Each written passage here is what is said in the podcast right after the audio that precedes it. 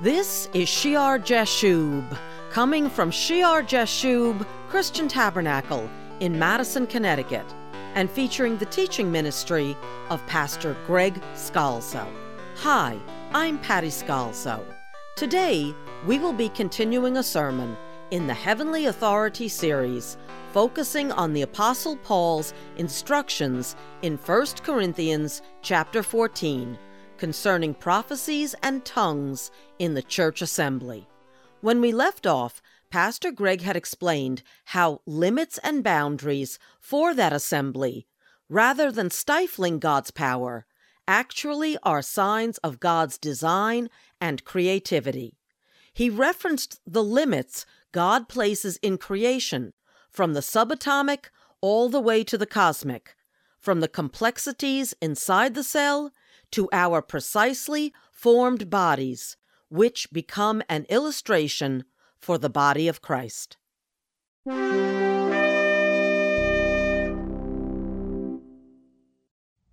Boundaries and limits are not bad words. They're signs of God's creative design. When you do a drawing, you take a pen and you have a boundary to what you draw. And so we're not talking about being confined, we're talking about being what we should be, fully being the formed body, because you can take the analogy and put it into the body of Christ, being what we should be, the body of Christ, being the, the instrument, the organism it should be, rightly limited by the Spirit of God. And that's what Paul's doing here. Amen. To have the full creative power of the Holy Spirit. Let's get back to the study, because that was a long um, aside. We discussed last time, we explored the Lord's confusion of man's language at Babel. And then we saw Babel reversed, right, at Pentecost. The conditional will of God, the heart's desire of God the communication, uh, a supernatural sign which allowed all of the dispersion of Jerusalem at Pentecost to understand the praises given of the wonderful works of God in their own language. We read uh, in Isaiah chapter 28, let me reread it, uh, the origin of Paul's quote in 1 Corinthians chapter 14, verse 21. Isaiah 28 11, for with stammering lips and another tongue he will speak to this people, to whom he said, This is the rest with which you may cause the weary to rest. The gospel. And this is the refreshing, yet they would not hear. They would not hear. But the word of the Lord was to them precept upon precept, precept upon precept, line upon line, line upon line, here a little, there a little, that they might go and fall backward and be broken and snared and caught. Therefore, hear the word of the Lord, you scornful men who rule this people who are in Jerusalem. And we talked about in Isaiah, then he goes on in Isaiah chapter 28 to speak about the cornerstone, the tried stone, the precious stone that he's laying in Zion, speaking about Jesus Christ. So we have here the public sign to the unbelieving nation of tongues being given at Pentecost in fulfillment of Isaiah 28. Uh, from stammering lips, another tongue, he will speak to his people. Babel's being reversed. Grace is being given. Refreshing for the weary everyone can now come in. And they're so caught up with their line upon line, their line upon line, the Pharisees, the scribes, that they miss it. They miss the gospel. They miss the cornerstone laid in Zion. They miss the Sanhedrin misses this event in Jerusalem where these unlearned Galileans are each speaking in the language of those hearing it. And it's a sign. It's a sign to the unbeliever. And there's an element of judgment for those who will not receive. And that sign, along with the rushing wind, gets the attention of the multitude, right? The sign to the unbeliever. But salvation, we said, we ended last time, comes when there's a clear Holy Spirit anointed, because that's part of the work of the Holy Spirit also.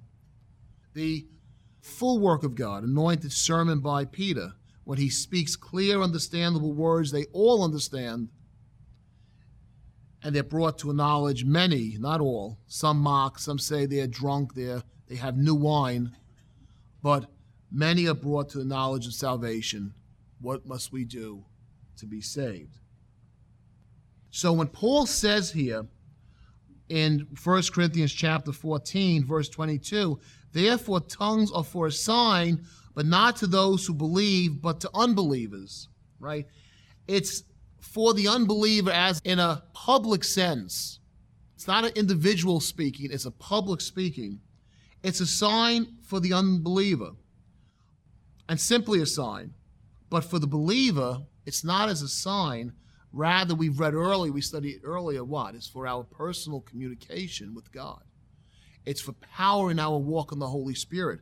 It's for setting things aright in the heavenly realms. There's power to the individual gift of tongues. And that's why Paul says, I speak in tongues more than any of you. As he's writing this letter, he might to himself be praying in tongues, but he's writing in their language that they might understand it.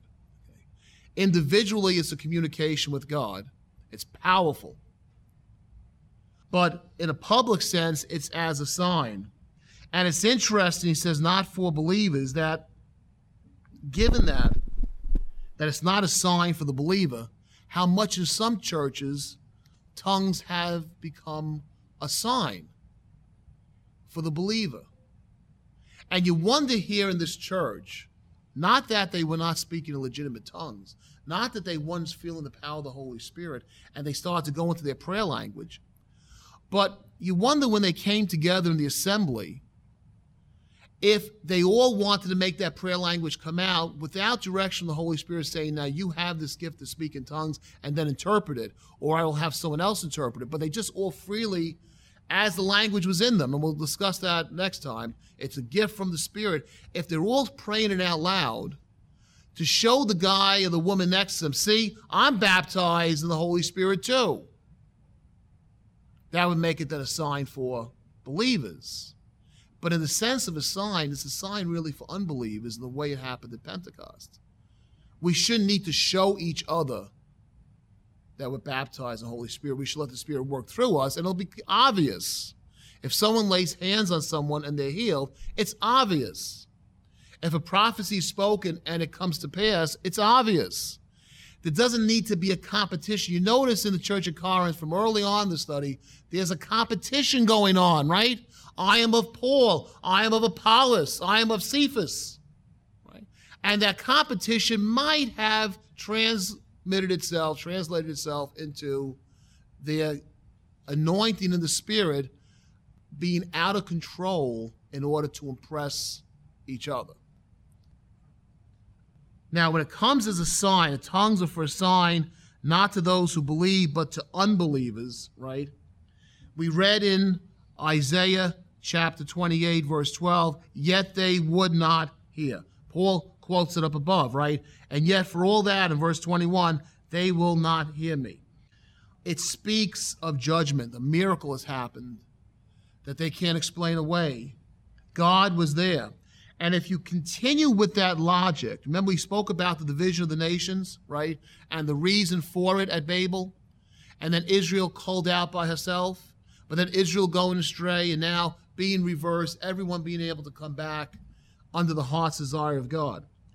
The conversion of all these foreigners, remember he said last time the Goyim, the nations, the Goyim, the conversion of all these foreigners, all the different tongues, all the different tribes, going away from their heathenism and now praising the God of Abraham, Isaac, and Jacob. Here you had dispersed Jews hearing it in languages they had because of dispersion.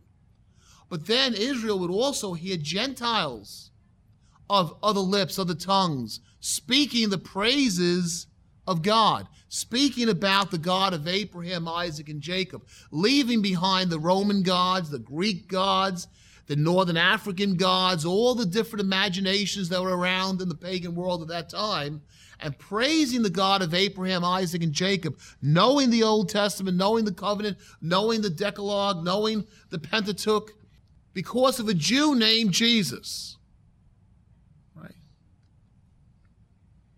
For with stammering lips and another tongue he will speak to this people, to whom he said, This is the rest.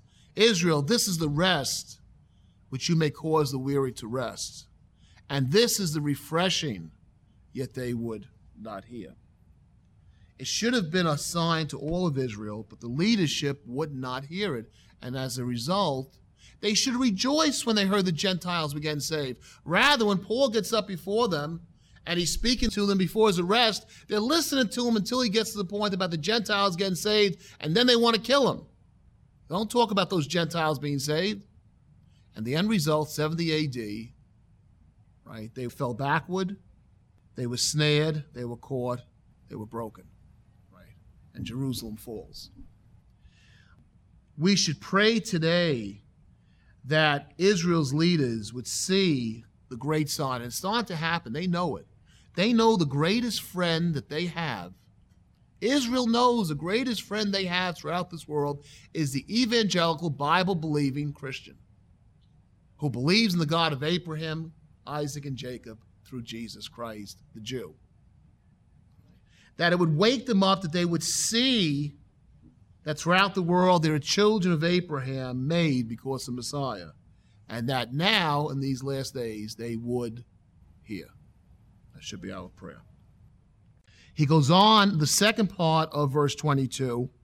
He says, But prophesying is not for unbelievers, but for those who believe. What is he talking about here?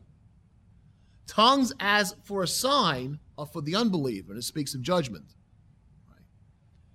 not for believers. But prophesying is not for unbelievers, but for those who believe. Look with me in Luke chapter 8 and verse 4.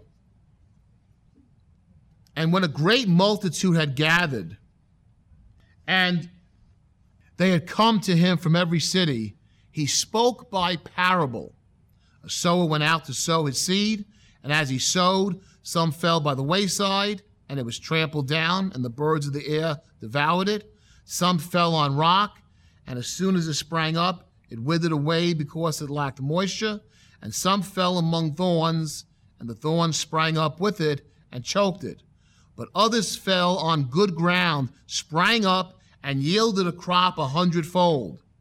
And when he had said these things, he cried, He who has ears, ears to hear, let him hear. Then his disciples asked him, if you look in, you don't have to look at it now, but Mark chapter 4, verse 10 says, When he was alone, those around with the 12 asked him. He's alone with them, he's away from the multitude. Then his disciples asked him, saying, What does this parable mean?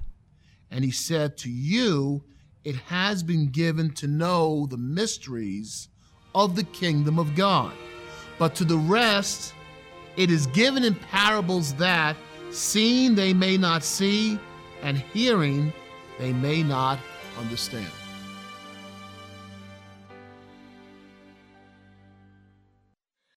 Our Sunday message is live streamed on the Shear Jashub Christian Tabernacle YouTube channel at 10:30 a.m. Pastor Greg is currently teaching on last day events, and you will find a link to the channel on our website at www.shearjashub.org.